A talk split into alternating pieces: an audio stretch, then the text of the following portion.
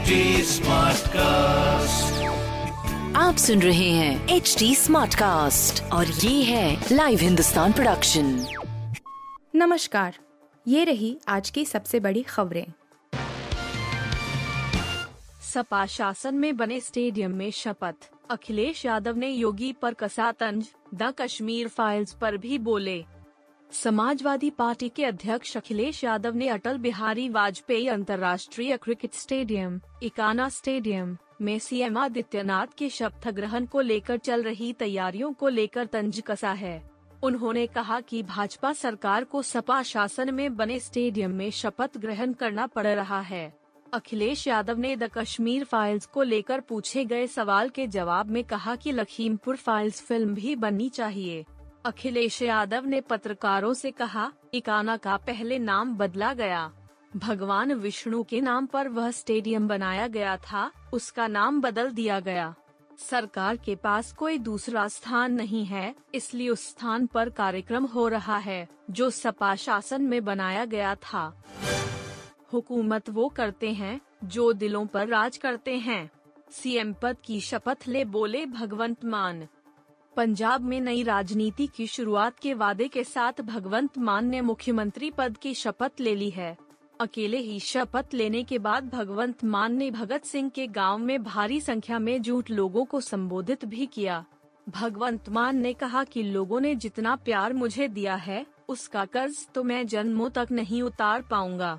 क्रांतिकारी भगत सिंह का जिक्र करते हुए भगवंत मान ने कहा कि वह हमेशा सोचते थे कि देश आजाद तो हो जाएगा, लेकिन किन हाथों में जाएगा। अब हम उनका सपना साकार करेंगे। भगवंत मान ने कहा कि हम पंजाब के स्कूलों एवं अस्पतालों को ऐसा बनाएंगे कि बाहर से आए लोग यहां से सेल्फी लेकर जाएंगे। यूक्रेन रूस के बीच युद्ध जारी रहा तो दस में से नौ यूक्रेनी झेलेंगे भूखमरी। यूक्रेन और रूसी सेना के बीच आज जंग शुरू हुए इक्कीसवां दिन है। रूसी सैनिकों की ओर से फेंके जा रहे हवाई बमों से यूक्रेन की धरती आग उगल रही है। लाखों की संख्या में लोग बेघर हो चुके हैं और देश छोड़ने को मजबूर हैं। इस बीच बुधवार को संयुक्त राष्ट्र विकास कार्यक्रम यूएनडीपी ने कहा कि अगर युद्ध ऐसे ही जारी रहा तो निन्यानवे फीसदी यानी दस में से नौ यूक्रेनी भूखमरी या अत्यंत गरीबी की स्थिति का सामना कर सकते हैं। ये ऐसा दौर हो सकता है जो देश को दो दशक पीछे धकेल देगा।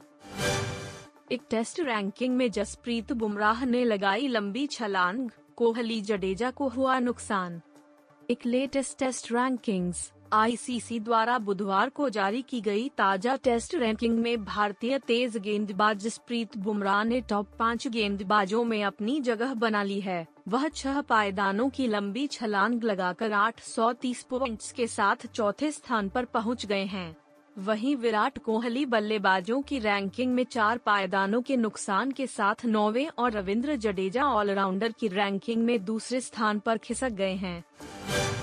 अभय तीन का दमदार ट्रेलर रिलीज, कुणाल खेमू संग विजय राज और दिव्या अग्रवाल का भी दिखा जलवा।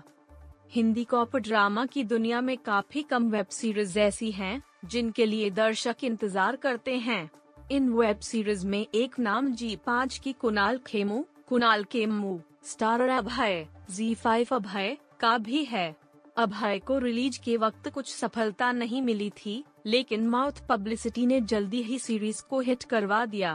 पहले सीजन के बाद दूसरे सीजन को भी दर्शकों ने पसंद किया और अभय तीन अभय तीन के लिए भी फैंस का इंतजार पूरा हो गया है। अभय तीन का ट्रेलर रिलीज हो रहा है और इस बार वेब सीरीज में आपको काफी कुछ नया देखने को मिलेगा। अभय तीन आठ अप्रैल को प्रीमियर करने के लिए पूरी तरह से तैयार हैं। आप सुन रहे थे हिंदुस्तान का डेली न्यूज रैप, जो एच टी स्मार्टकास्ट की एक बीटा संस्करण का हिस्सा है। आप हमें फेसबुक, ट्विटर और इंस्टाग्राम पे एट एच टी स्मार्टकास्ट या podcast at Hindustan Times dot com पर ईमेल के द्वारा सुझाव दे सकते हैं। आप सुन रहे हैं एच टी स्मार्टकास्ट और ये था लाइव हिंदुस्तान प्रोडक्शन।